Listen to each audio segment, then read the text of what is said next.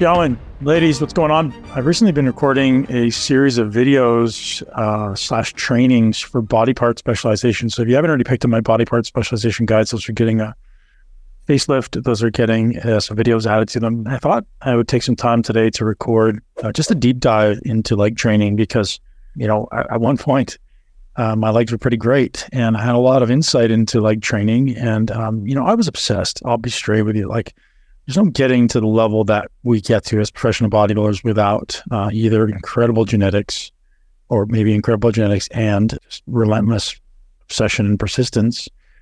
And from the day that I stepped in the gym, literally, I think within the first month, maybe even sooner, I was obsessed. And, and I didn't know that I wanted to be a bodybuilder, but I knew that I wanted to be uh, really good at what I was doing in the gym. And I don't know where that came from. I think it's made me feel really good. Uh, and I hope everyone listening, if you're listening to this, you probably do enjoy training. And if you don't, realize that it's not a genetic thing. It's not like just a character thing. It's not an identity thing. It's not a you thing. It's just you haven't learned how to love it yet.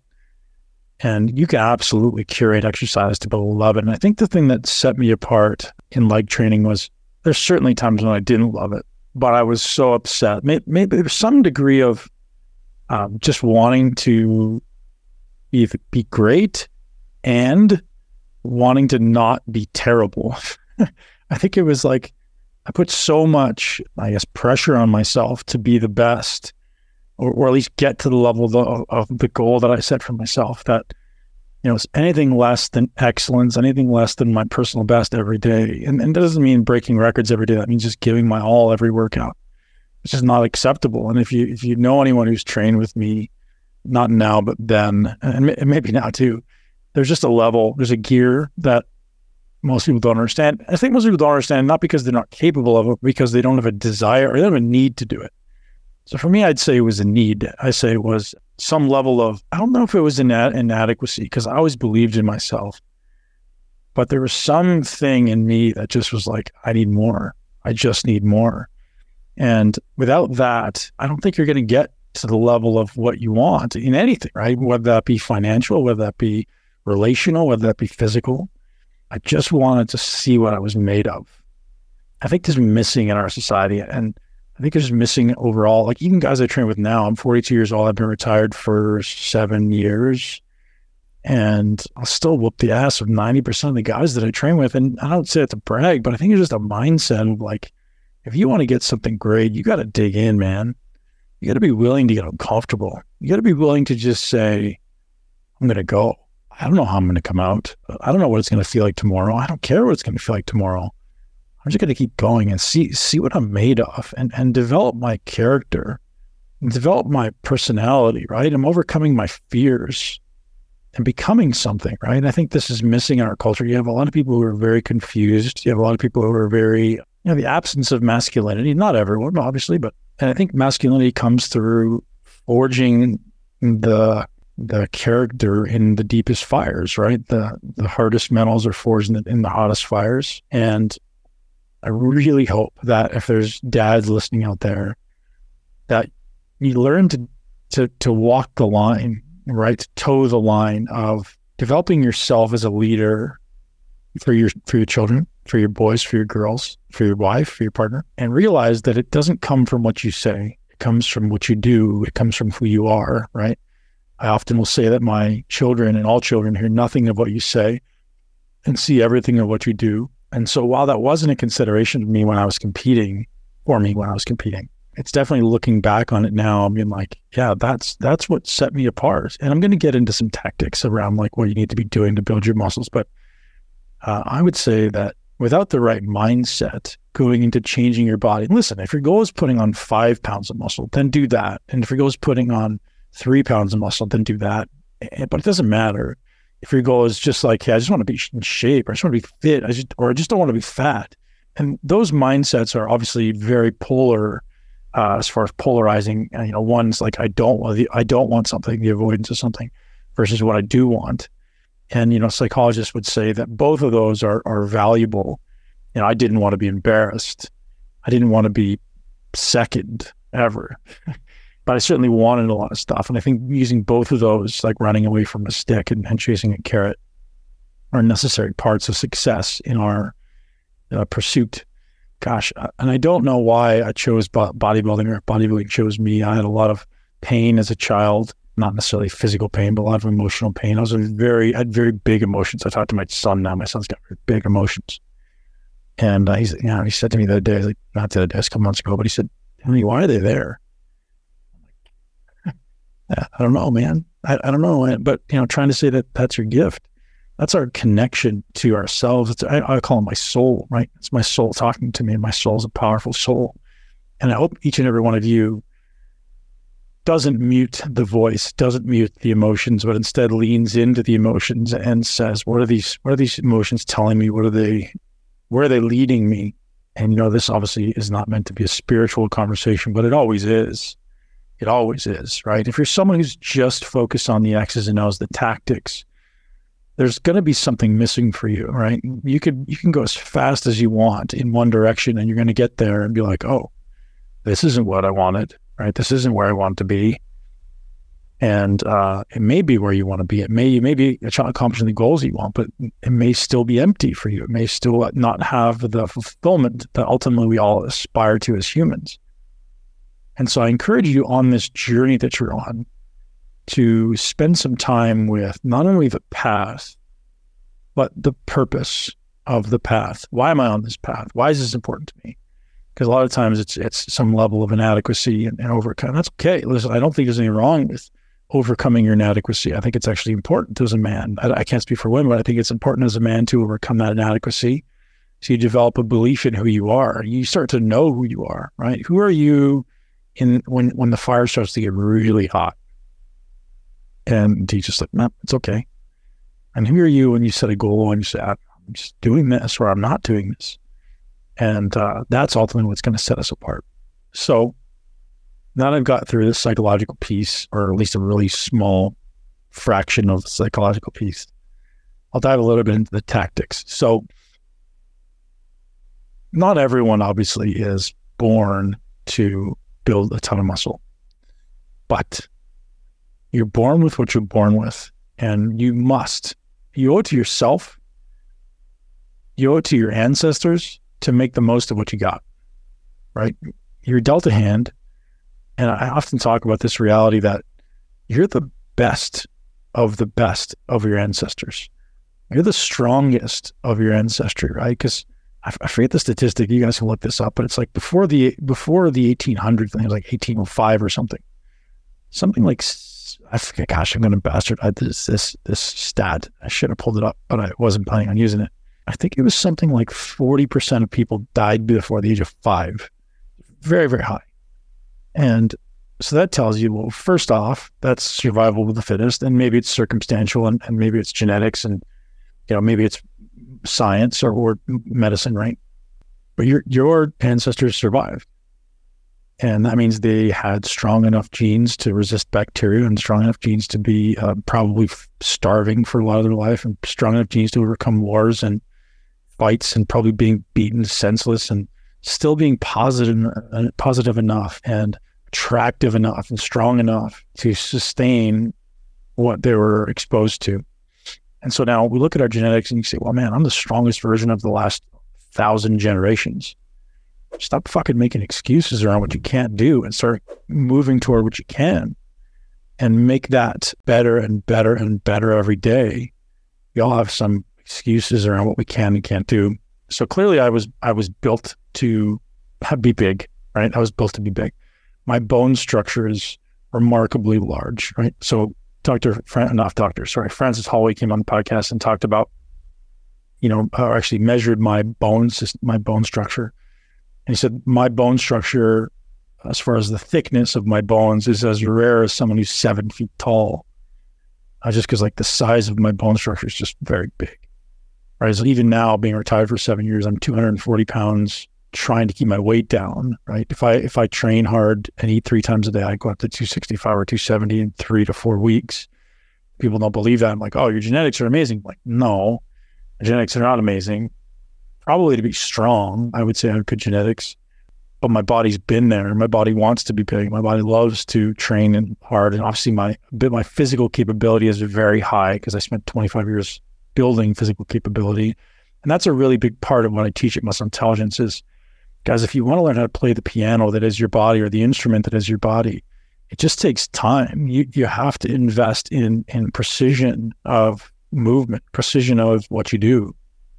So not everyone's built to to build massive legs. Not everyone's built to build massive amounts of muscle. However, you are built to be the best version of yourself.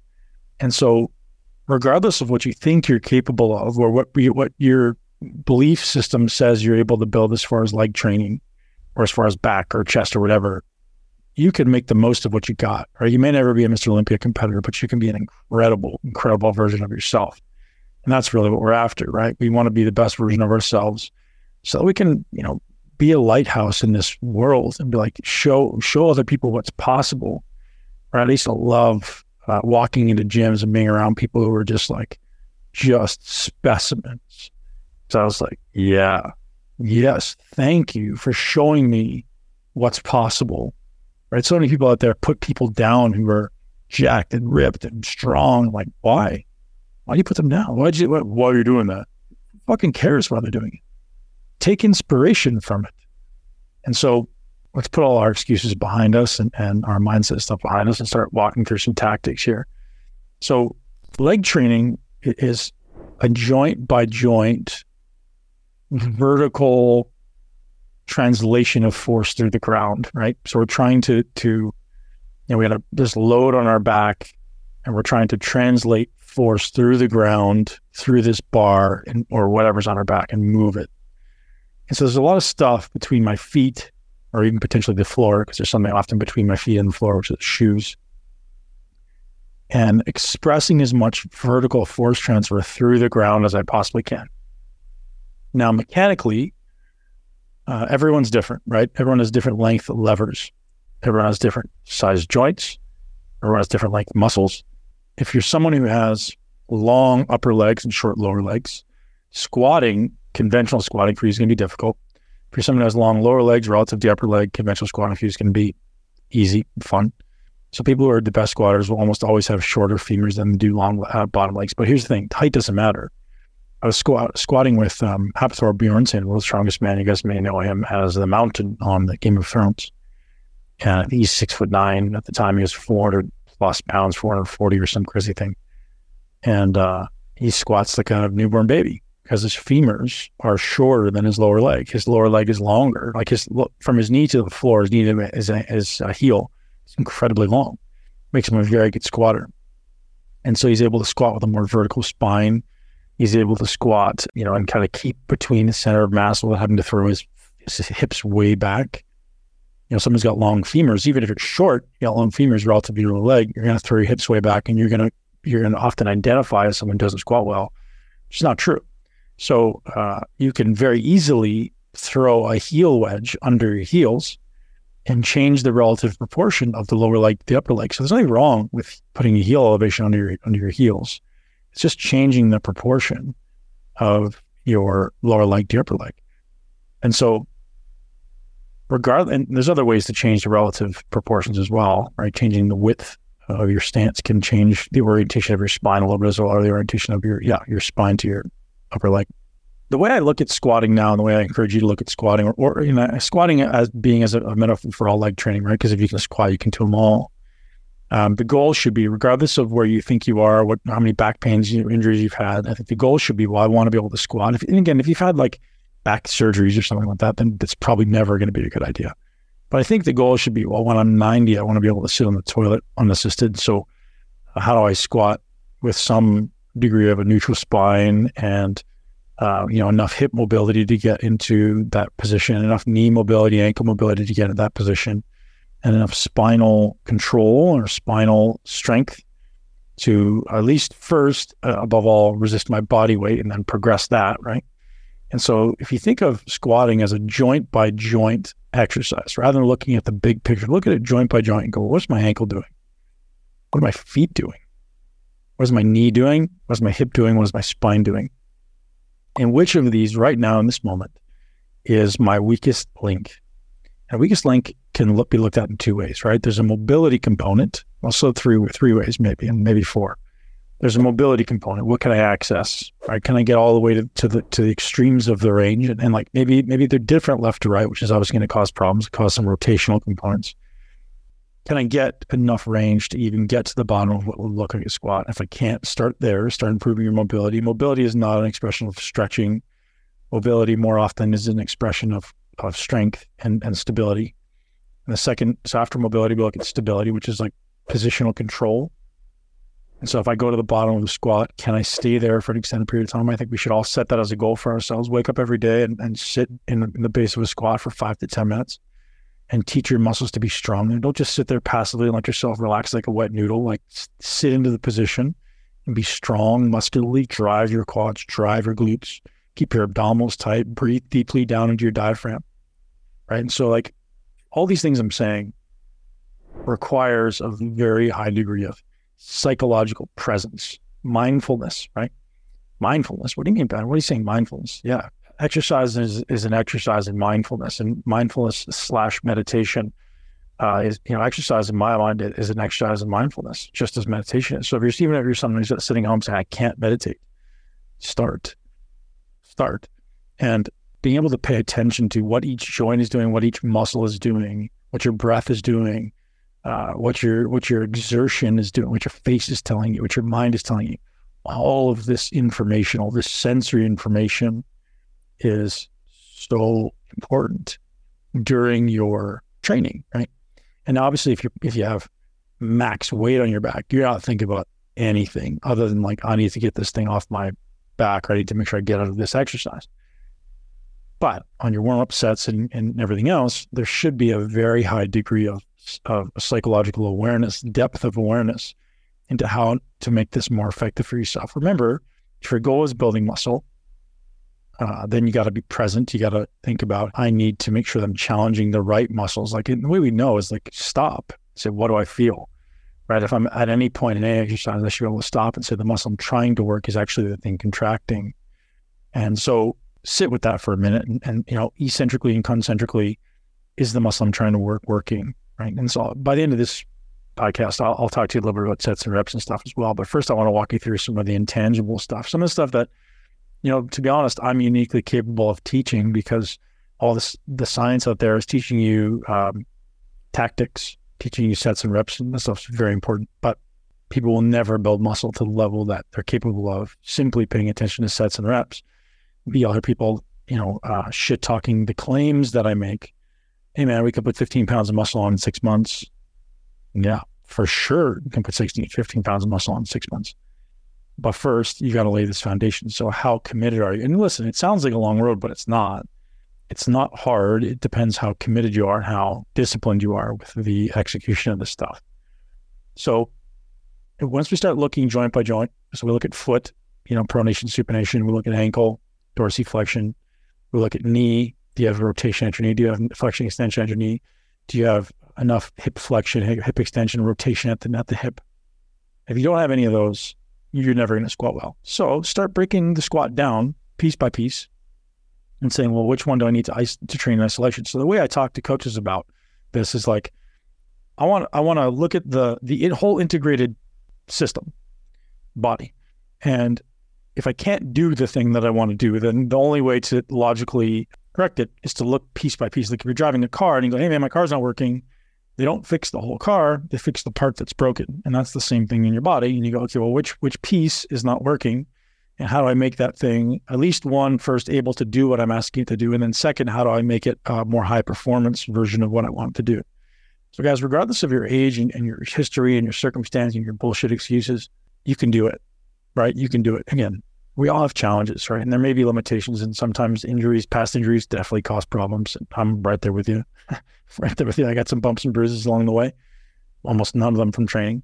Yeah. So once you start breaking down joint by joint, you say, "Can I do? Can I do what I need to do?" And that maybe requires a mobility practice, and maybe that requires a stability practice. Then we start going, "Well, do I have the skill to coordinate movement from the bottom to the top and the top to the bottom of this exercise, you know, with control?" And that skill is really the sequential coordination of muscle contraction, right? Is, are they contracting the right sequence? An example of that would be on a deadlift. Do you kick up your butt first and then stand up, or do, does everything kind of contract at the same time? So obviously, one being more effective than the other. They're not right versus wrong. I think so many coaches go, Ben, with how much you know and how much you train, do you look at do you look at people in the gym and just like shake your head? And the answer is no, because uh, everything has degrees of effectiveness, including the way I train, right? Like, including the way I train now.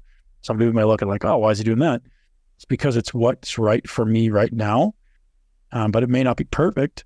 Right? It may not be perfect. It's, I'm just doing the best version of what I can right now, and this is a really important concept, right? It's kind of uh, acknowledging what my body is capable of doing right now and what Tom Purvis would call your current settings. Um, Tom Purvis from RTS would call your current settings.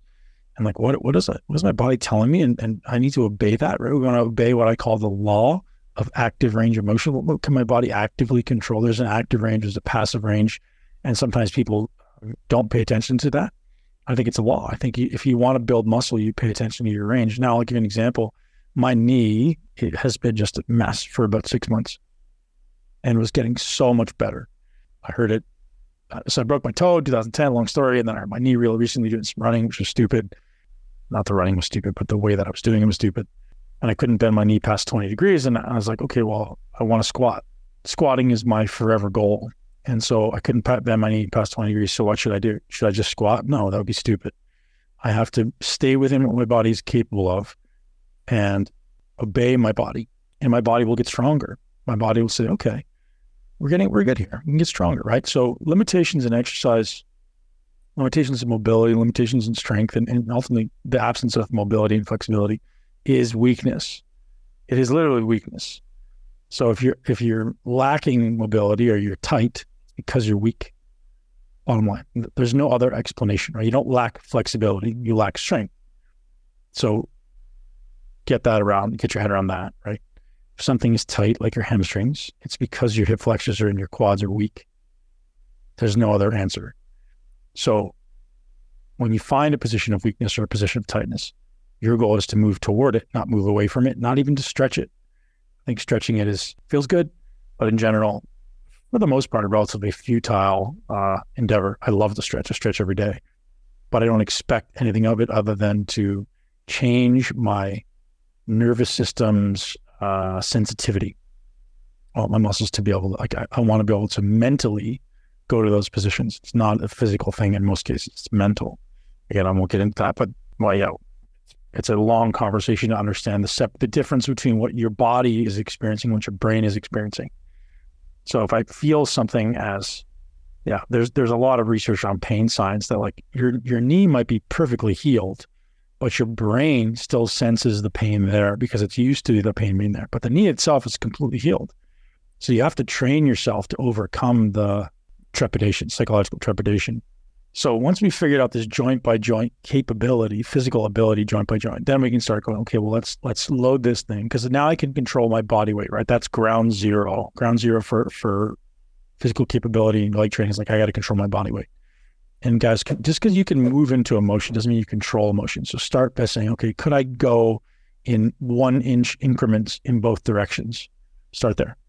And and that could look like a squat, that could look like a lunge, that could look like a leg extension, that could look like a, a leg curl. But like, can, I like get all these muscles doing? It could be a, a hip flexor exercise, uh, and then, but I want to say, can I control every inch of every rep? And, and it's not easy. And this is why I took up yoga, right? Yoga for me is not a, an exercise in stretching.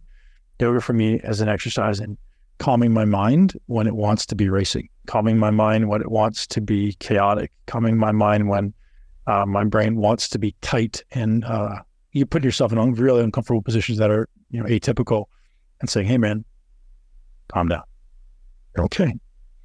So once you've figured out this joint by joint execution, then we start going, okay, I'm going to put some weight on this. And, and remember that stability is different with zero weight, you know, body weight plus zero uh, than it is with body weight plus 10 pounds, 20 pounds, 30 pounds, 40 pounds. And so is skill.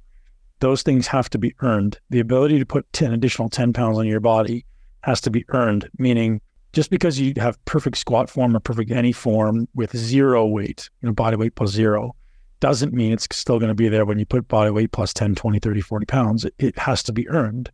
So every single attempt at a progression weight should be passing through the, the lens of, am I doing it really, really well? And if I'm not, well, then don't, right? And this is like, can I make the muscle I'm trying to train actually do the work, right? So the goal is to here to challenge muscles, not simply to complete repetitions. So if my goal is challenging muscles, I say, okay, well, I want to contract this thing. And this is now getting into some of the stuff that I teach on my body part specialization videos. I don't get into the psychology and start with stuff I started with up to this point, but now we start getting into the tactics and we start saying, okay, well, every muscle in the body has two ends, and all it does is pull one end closer to the next. Think of an elastic band. If I stretch an elastic band and I let it go, it's going to pull directly in the in the direction of that other end. And that's what muscles do. And you have this this elastic energy, this kinetic energy that when you stretch a muscle, you get this stretch reflex, then then ultimately pulls the muscle back to its to its short position, like the you know the relaxed uh, elastic band, so to speak. And so I would say, okay, well, how can I do this? But can I do it intentionally with control when my brain actually contracts into something and, and it contracts harder? And now, so realize if I'm if I'm putting say 10 pounds on the leg extension just because it's this nice easy thought of a single joint exercise, my brain is only going to exert exactly as much uh, output, force output, as it needs to to overcome the weight that I'm asking you to overcome. So if I have 10 pounds in there, the body may use 12 pounds of force because it has to overcome 10 pounds. That's an arbitrary number, but it has to overcome 10 pounds. And so if I can't overcome 10 pounds, then that's exceeded what my body can do in that moment. And uh, then I have to, that's where the, this obeying what my body can do. Because if you can't do it with, you know, this 12 pounds of force production, your body's going to start using momentum and start using other muscles, right? Well, I can throw this thing. Gosh, I saw a guy in the gym the other day and I just wanted to hit my head against the wall or maybe his head against the wall doing like probably 50 or 60 pound dumbbell curls and it never once did his bicep contract, right? And he did 20 reps or something, 10 reps aside. And I was like, dude, do you feel that at all in your biceps? You're just a big dude and like, you know, no bicep development. And I know this because I was there too at one point, listening to all the mindless banter of the the mindless monkeys slinging weights from point A to point B. Again, I don't say that in a rude way, but it's true. It's like slinging weights around trying to figure out how to use this thing. Whereas if you said, hey man, stop, contract your bicep. Now contract your bicep as hard as you can and now put resistance against that. Okay, now that's different. It's a little bit of a different experience. So you're sitting there at home or your car, wherever you haven't listened to stuff, stick your arm out. Stick your arm out straight, your elbow straight. Contract your biceps as hard as you can, but don't bend your arm. Right? Now, now contract harder. Contract harder. You're going to feel the bicep wants to contract. In fact, the tricep starts to contract back so that it's like a tug of war going on between the bicep and the tricep. But now the bicep has to win the tug of war. So you have to squeeze even harder. And the tricep lets go just a little bit, but the tricep is actually giving you internal resistance. There's a tug of war between the bicep and the tricep. If you keep squeezing through that bicep, the tricep has to let go. The tricep is coordinating this lengthening, this passive lengthening of the tricep so the bicep can actively contract. The same thing's happening when you do any exercise. There's this coordination of movement because both ends of that joint need to be stable, right? If, if one end is moving, then you don't create any force. So you have to create this internal tug of war that ultimately allows you to create the greatest amount of stability at the joint. And that's what all exercise is, is an internal tug of war that is kind of um, balancing joint forces as much as possible to allow you to continue to move.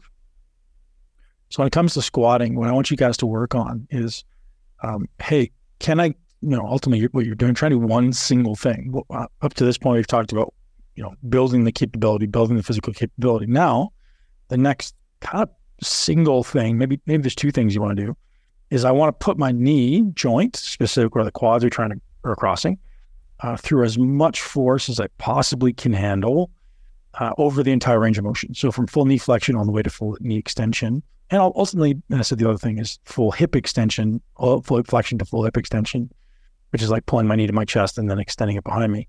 So those two joints are the only ones you're really concerned with. Everything else is like stabilizing, right? So if I want to put as much force as I possibly can through the knee and the hip, well, it's, it's how far can I get those joints to move in a controlled fashion? And how much muscle can I get to contract? How much can I get my muscles to contract from every aspect of the joint range, which ultimately is variable, right? I'm not as strong in certain points as I am in others. So we need to learn how to select exercise as well to most effectively challenge muscles relative to what they're currently capable of doing. Right. And yes, we want to exceed what they're currently capable of doing, but we don't do that with weight. We exceed what they're currently capable of doing with time, maybe distance. And the third one is going to be you know, third one's probably volume, and the fourth one then would be load, right? Um, so time would be your first variable of progress, and then distance. And I'm not going to get into that, but then we can progress volume, and finally, the last mode of progression is load, because when you when you change the load and your body can't physically lift it, you're left with no choice but to cheat. So it's not that we don't progress load; it's just it's not one of the first few variables. So there's so many things you can progress before you ever progress the resistance. Uh, and and as you've seen up to this entire point in in this conversation, the biggest opportunity for progress is not more weight; it's actually more specificity, more precision in the way that you move. And then once you've kind of figured all of these pieces, then it's saying, well, I'm trying to put as much weight as I can, and now my brain goes, ah, I don't want to do that. My brain goes, nope, that's too hard. My brain goes, ah, that burns are going to stop. Or some other part of your body will break down first. As an example, if you're doing a squat, maybe your spine starts to compress, maybe your spine starts to flex forward, and you can't continue to transfer that force through the ground, through the bar. So it's a very, uh, there's a lot, right? Everyone's like, man, just give me the shits and reps, bro. Like, dude, if you want to do something exceptional, you have to do it at a level that no one else is able to do it. That's the reality. And guys, encourage you, even if your goal isn't to be an amazing bodybuilder with an amazing physique, do something well, man. Like your body is your gift. And your body is doesn't matter. The way you look should only be an expression of the way you perform. It shouldn't be your primary goal, in my opinion. Again, if you're young and you're in your 20s, you're like, yeah, I want to look good. Cool. You're in your 30s, fine. But at some point, you're like, man, I just want to train like a fucking animal so that my body looks and expresses that way. That's it an animal doesn't mean just working hard, right? Working hard is bullshit. Working hard like an idiot, like just slinging weights is not hard. What's hard is is this balance between this mental game where you're actually having to do things in the hardest way possible and effort, right? So the way that I train, the way that we train train with intelligence, we'll say, is really mentally challenging. This is when most people don't want to do it right? This is the bro game, right? Bro, just fucking lift. Oh man, that's stupid. Like I want I want a mental challenge as well as I want a physical challenge. And the mental challenge doesn't exist in overcoming your desire to stop. That's only one small aspect. How about the opportunity to be present, ultra present, and actually make things hard? Right. One set to me is not the same as what set one set to you, even if we're using the same weight. Why? Because I'm putting so much more psychological effort through something and contracting so much more internally than most people. And you're getting so much more out of a single rep than if you're just mindlessly slinging it from point A to point B. And so three sets of eight is no longer th- three sets of eight, right? Three sets of eight for person A is not the same as three sets of eight for person B because I'm not doing the same thing. Even if on the outside it looks exactly the same, it's never the same. And this is the difference between guys who put on huge amounts of muscle in short amounts of time with no with no need for you know again I'm not against anabolic assistance. I'm not. Uh, I think it's a bad idea for a lot of people to because most people just do it stupidly. But guys if you're over the age of 35 if you listen to our, our testosterone summit series uh, they talk about man if you're over 30 35 you probably want to be supplementing with testosterone right? Because your quality of life is probably diminishing. And the BS that we're sold about all the negative health implications is just bullshit. It's all been refuted, right? If you're taking an excess, sure. But your bigger problem is you're fat. Your bigger problem is you're not training. Your bigger problem is you're eating like shit. Your bigger problem is you're sleeping like shit. That's a much bigger problem than 150 milligrams of testosterone a week. Reality, right? Now it's like, oh, you're cheating. No, you're not. You're augmenting your natural capabilities, man. Like if you had the same testosterone as you did when you're 21, go nuts, stay there. But if it's getting worse every year, why? Why? I don't understand. I don't think it's like a, a moral conversation at that point. I get it. Like if you're competing in a sport or something, that's that's a different conversation. But if you're just like, hey man, I just want to feel great. I want to be at my best. Then in no way, in my opinion, is taking testosterone cheating. I think it's just you take supplements. It's a supplement. It's like adding in that extra ability to recover because it's not making you work harder. Maybe, I'll be honest, maybe it makes me work harder. On the days when I take my testosterone, I could probably honestly say I have a little bit more, right? A little more uh, desire to run through walls and break shit and, and work hard and a little more motivation and dopamine. But it's not going to it's not going to do the work for me, right? It's going to help me recover a little bit faster. Maybe it makes it a little stronger. It's not going to do the work for me. So again, I don't want to make this a moral conversation, guys. If you're young, if you're 18 years old or something, don't do testosterone, man. I, I just know my kid, my stepson's going to come to 16 and he's going to come to me soon and be like, hey, I want to do ter- testosterone. No fucking way, man.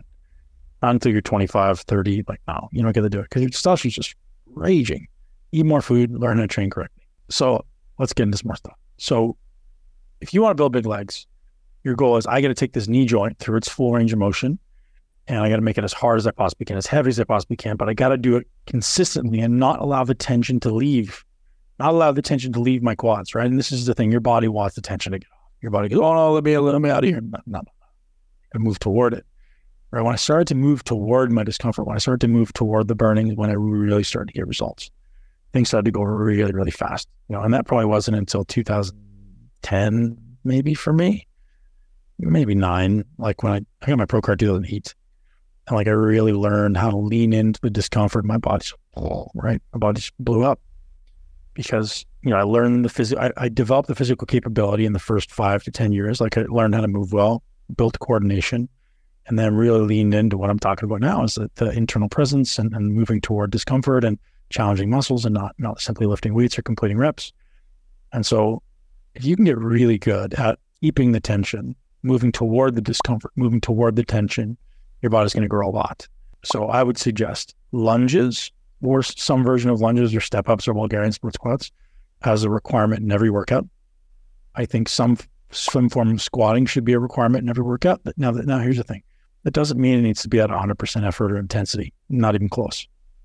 But it should be done frequently. If your goal is like I want to build muscle, you're trying to do something that's extreme. You're trying to do something that's exceptional and doing it once a week is not going to cut it. All these bro splits of bro do once a week, fucking wasting your time, man.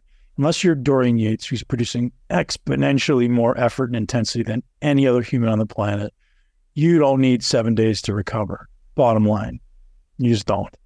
And so all these people out preaching high intensity. I think it's a great idea. Do high intensity for sure, but train the same body part three times a week. If you're doing one set to failure then train the same body part two, at, least two, ideally three times a week. And then you're going to grow, right? This one time a week nonsense, unless you're taking enormous amounts of steroids, which keeps you anabolic even when you're not training, or you're training like Dorian Yates or Mike Mentzer, which you're not, then it doesn't make sense. You need more. One, you may, you may need more volume, you may not, but you certainly need higher frequency, or one or the other, right? And volume and frequency are inversely proportional. So as my volume goes up, my frequency goes down but it seems as though if you can actually put a fair degree of intensity into it, doing less volume in a workout and more frequency probably is a better idea. But that doesn't necessarily suit everyone's schedule. So if you can only get in the gym four days a week, you should be training every body part twice, right? Do upper and lower split or some version of that, you know, posterior chain, anterior, and uh, train the body's body parts more often. There's a skill value, I meaning skill acquisition, right? The better you get at riding the bike, the faster you go. That's that's big. It's not just about getting uh, more physically fit; it's about skill. So, hopefully, this helps. Again, there's a lot of nuance around corrective exercise and like when when your back starts to hurt, your knee starts to hurt. There's a lot of nuance there, but I'm not going to get into that stuff certainly on a podcast. Um, but it, it exists, guys. If you have knee problems or hip problems or ankle problems or back problems, like don't think you need to suffer forever. I'll give you an example. Actually, uh, ten days ago, I I was walking around with a knee that was probably a nine, eight or a nine out of 10 as far as pain. I couldn't walk, I was limping.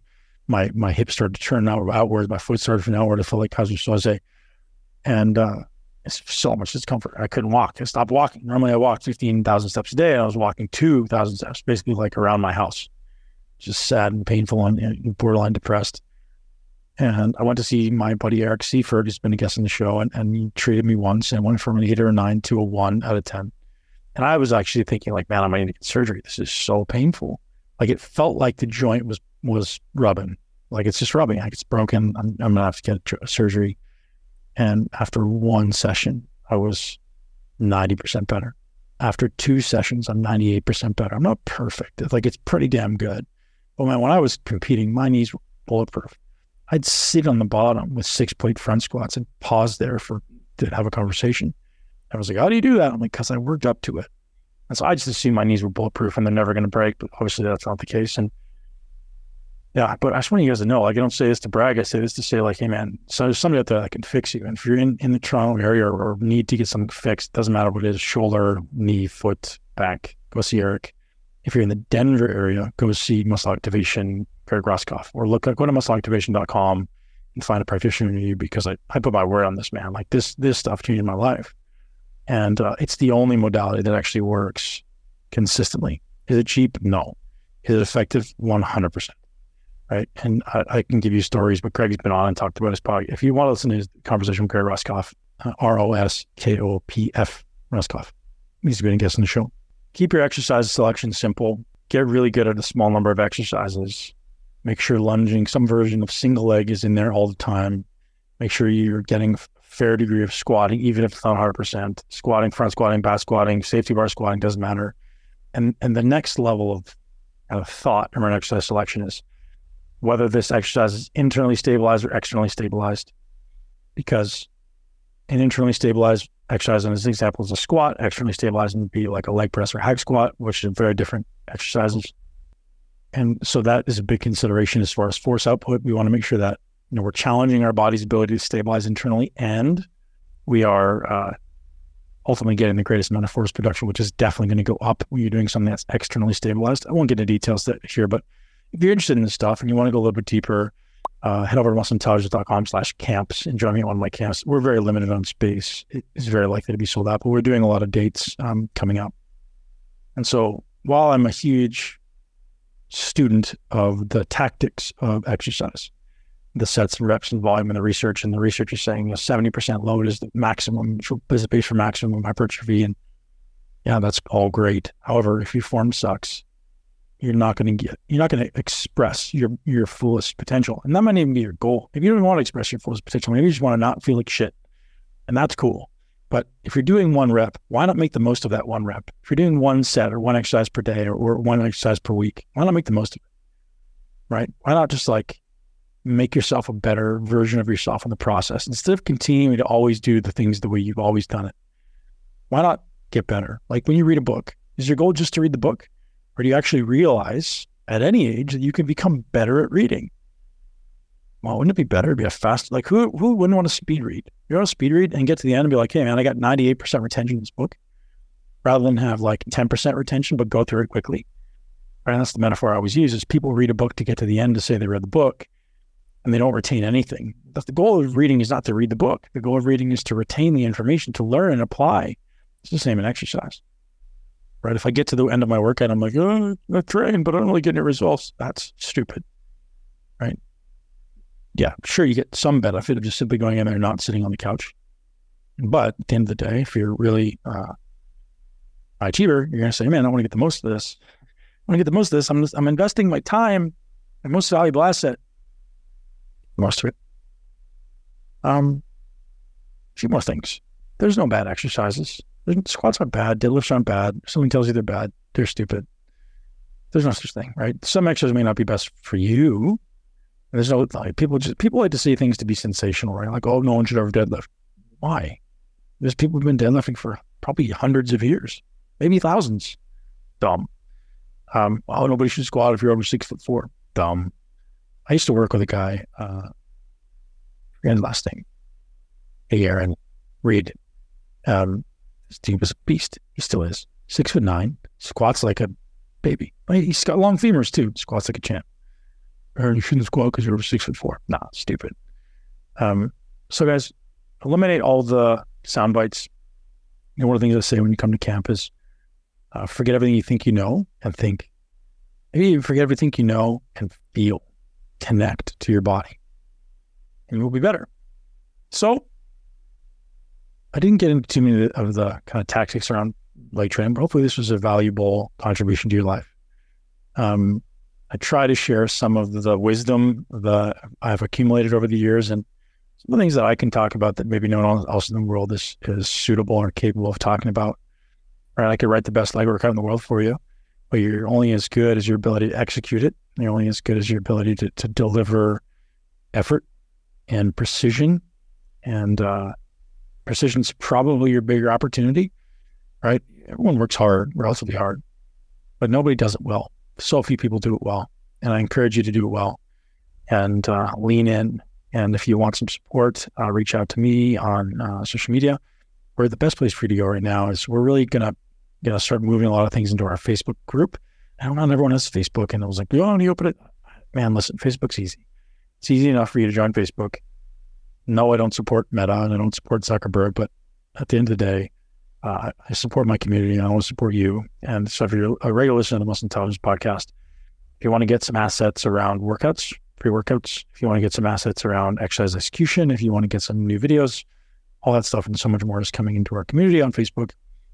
And uh, we want to ultimately get everybody in there so we can support you. We can answer your questions. My coaches will get in there and answer your questions. If you if you're ready to take action now and start getting results, you can absolutely uh, head over to muscleintelligence.com slash apply and become or apply to become one of our coaching clients. We don't work with everybody.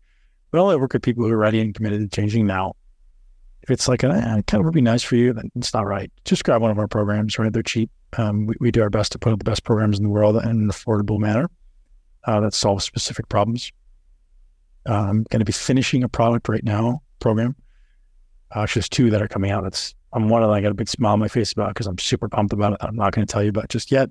The one that's coming out really soon is a precursor to that. So you got to get both. You, will you'll want to get both. And the first one is phase, what I call phase one, which is ultimately you want to take the first step in, in optimizing your physical capability and your metabolic capability, which is the two things that are holding you back and transforming your body. This is the program for you. It's called phase one. We're launching soon, probably in September. Next couple weeks, we're just putting the finishing finishing touches on it.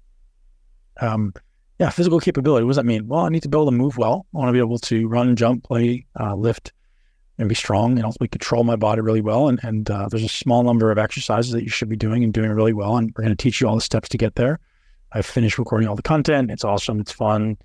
Um, yeah, huge amounts of content. It, again, you don't have to watch it all, but it, there's there's a lot of resources there for you. Uh, so if you're someone who's serious about getting results, and even if you're a coach and you're like, hey man, I want to understand how to do this stuff more effectively so I can actually teach it, then this stuff is great for you. So gents, ladies, thanks for being here. Uh, shout out to our muscle camp, which is coming up soon, musclecamps.com actually, as well as a site that we can go to, uh, or muscleintelligence.com slash camps, or you can, you can apply to work with us. And uh, we'd love to see you. Uh, we do a call every Wednesday night, and um, I call about 90% of the time, so you can ask me questions directly. Uh, thanks for being here. Uh, hopefully this was valuable. Was valuable uh, train with one, share with one person you know and love, because ultimately I want to spread this message of intelligent muscle building around the world. And the thing that I get out of exercising this way goes so much deeper than just my body. And it's hard to express that. It's hard to tell you how much it's changed my life, how much it's it's set me on a new path to be present and intentional and on purpose in my life. Just just by using exercise as the ground floor for that.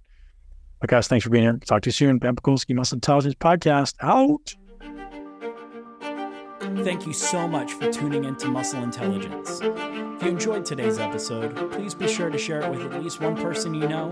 Make sure you're subscribed so you never miss an episode. This podcast is for information purposes only. The statements and views on this podcast are not medical advice. This podcast, including Ben Pakulski and the producers, disclaim responsibility for any possible adverse effects from the use of information contained herein. Opinions of guests are their own, and this podcast does not endorse or accept responsibility for statements made by guests. This podcast does not make any representations or warranties about guest qualifications or credibility. This podcast may contain paid endorsements or advertisements for products or services. Individuals on this podcast may have a direct or indirect financial interest interest in products or services referred to herein. If you think you have a medical problem, consult a licensed physician.